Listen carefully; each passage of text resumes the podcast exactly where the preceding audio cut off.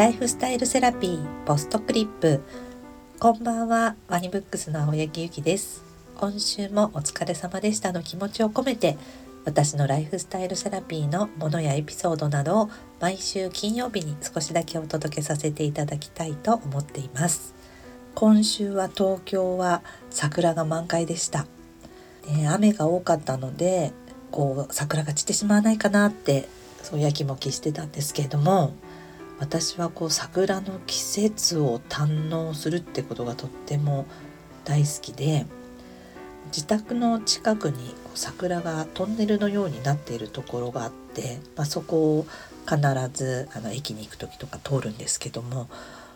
なのですごくこの季節はこう会社に行く時とか帰ってくる時にしみじみそこで立ち止まって綺麗だなと思って桜を満喫してるんですけどなんかこう桜のこう満開になる感じとそれでこう肌倉になっていく過程とかいろんな種類の桜とかあとこう日本のこう皆さんがこう桜を求めて桜の木の下でこうめでてる感じとかなんかすごい好きなんですよね。であと風水では桜を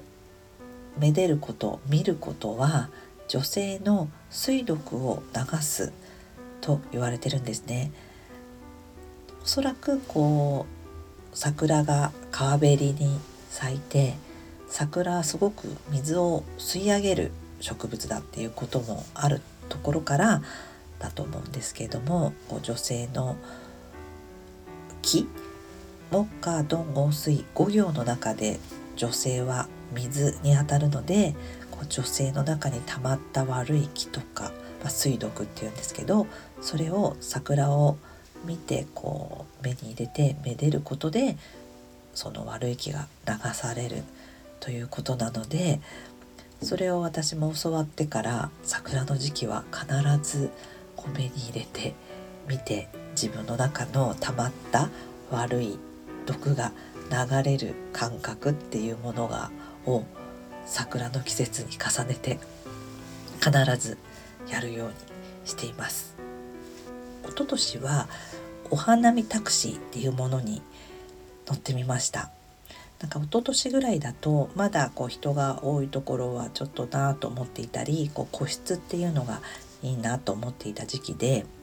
私は免許はあるんですけどペーパードライバーなので車が出せないので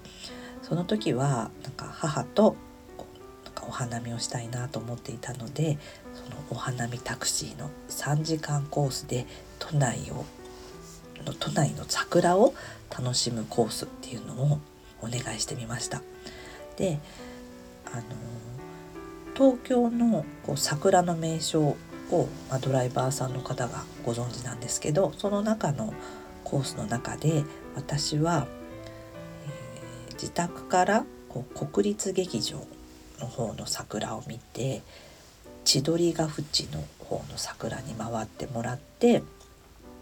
で増上寺芝の増上寺で東京タワーのこう桜を見てでその後赤坂アークヒルズの方の桜を見て最後はこう自宅に戻って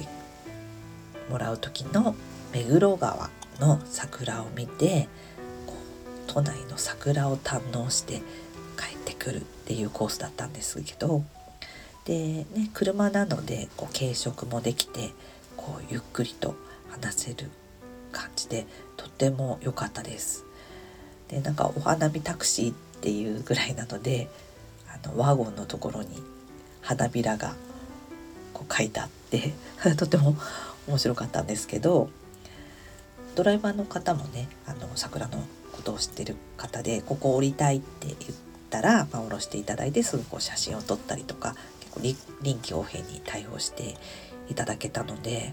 とっても良かったなと思ってます。なのでね免許のない人でこう一日桜を堪能したいなっていう方とかあと東京にねこの桜の季節に来来てこう一気に桜を楽しみたいななんて思う方はにはとてもおすすめです。去年と今年は品川にあるザ・サクラタワーというホテルの中のイタリアンレストランが大きなガラスの窓から桜が見れるのでそこでご飯を食べながら桜を堪能するっていうことを楽しんでます。ね、桜の時期ってこう花冷えっていうくらい実は寒いのでまあ外のねお花見ではなくお部屋の中から部屋の中から桜を見れるっていうことを楽しみたいなと思ってるんですけどその桜タワーもそうですしこう高輪のプリンスを囲むように大きな日本庭園があるんですね。あの花の香る道と書いて花香炉っていう道から続いて皇居のなど手がけてる方が策定されたとっても素敵な庭園で観音堂とか鐘楼なんかも点在していて春には17種類の日本209本の桜があるんですね。であこれはソメイヨシノかとかそういうのをこう桜の名前を見ながら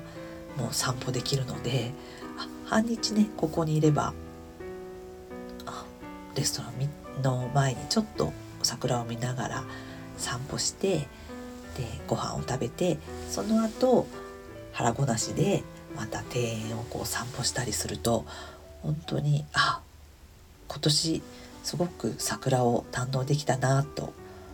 思える場所なんですね。でその日本庭園は夜でもライトアップされていてこう提灯が飾ってあってこう夜のちょっとこう桜が怪しげにな感じでこう咲いてる感じも堪能できるので昼も夜もおすすめです。でそのお庭は私は行ったことはないんですけどその時期に行ったことはないんですけどもみじもっても素敵なようで今年は秋もこちらに来てみたいなと思ってます。ね、今日は桜のお話をしましたけどまたこの桜も散って葉桜になってこう新緑の季節が来てあ今度は初夏が来るなと思うと思うんですけれども今私は明日4月1日にある大人気のヒーラーのユージさんの大きなイベントの準備でてんやわんやなんですけれどもまたそのこともご報告できたらなと思っております。ではまた来週もお会いしましょう。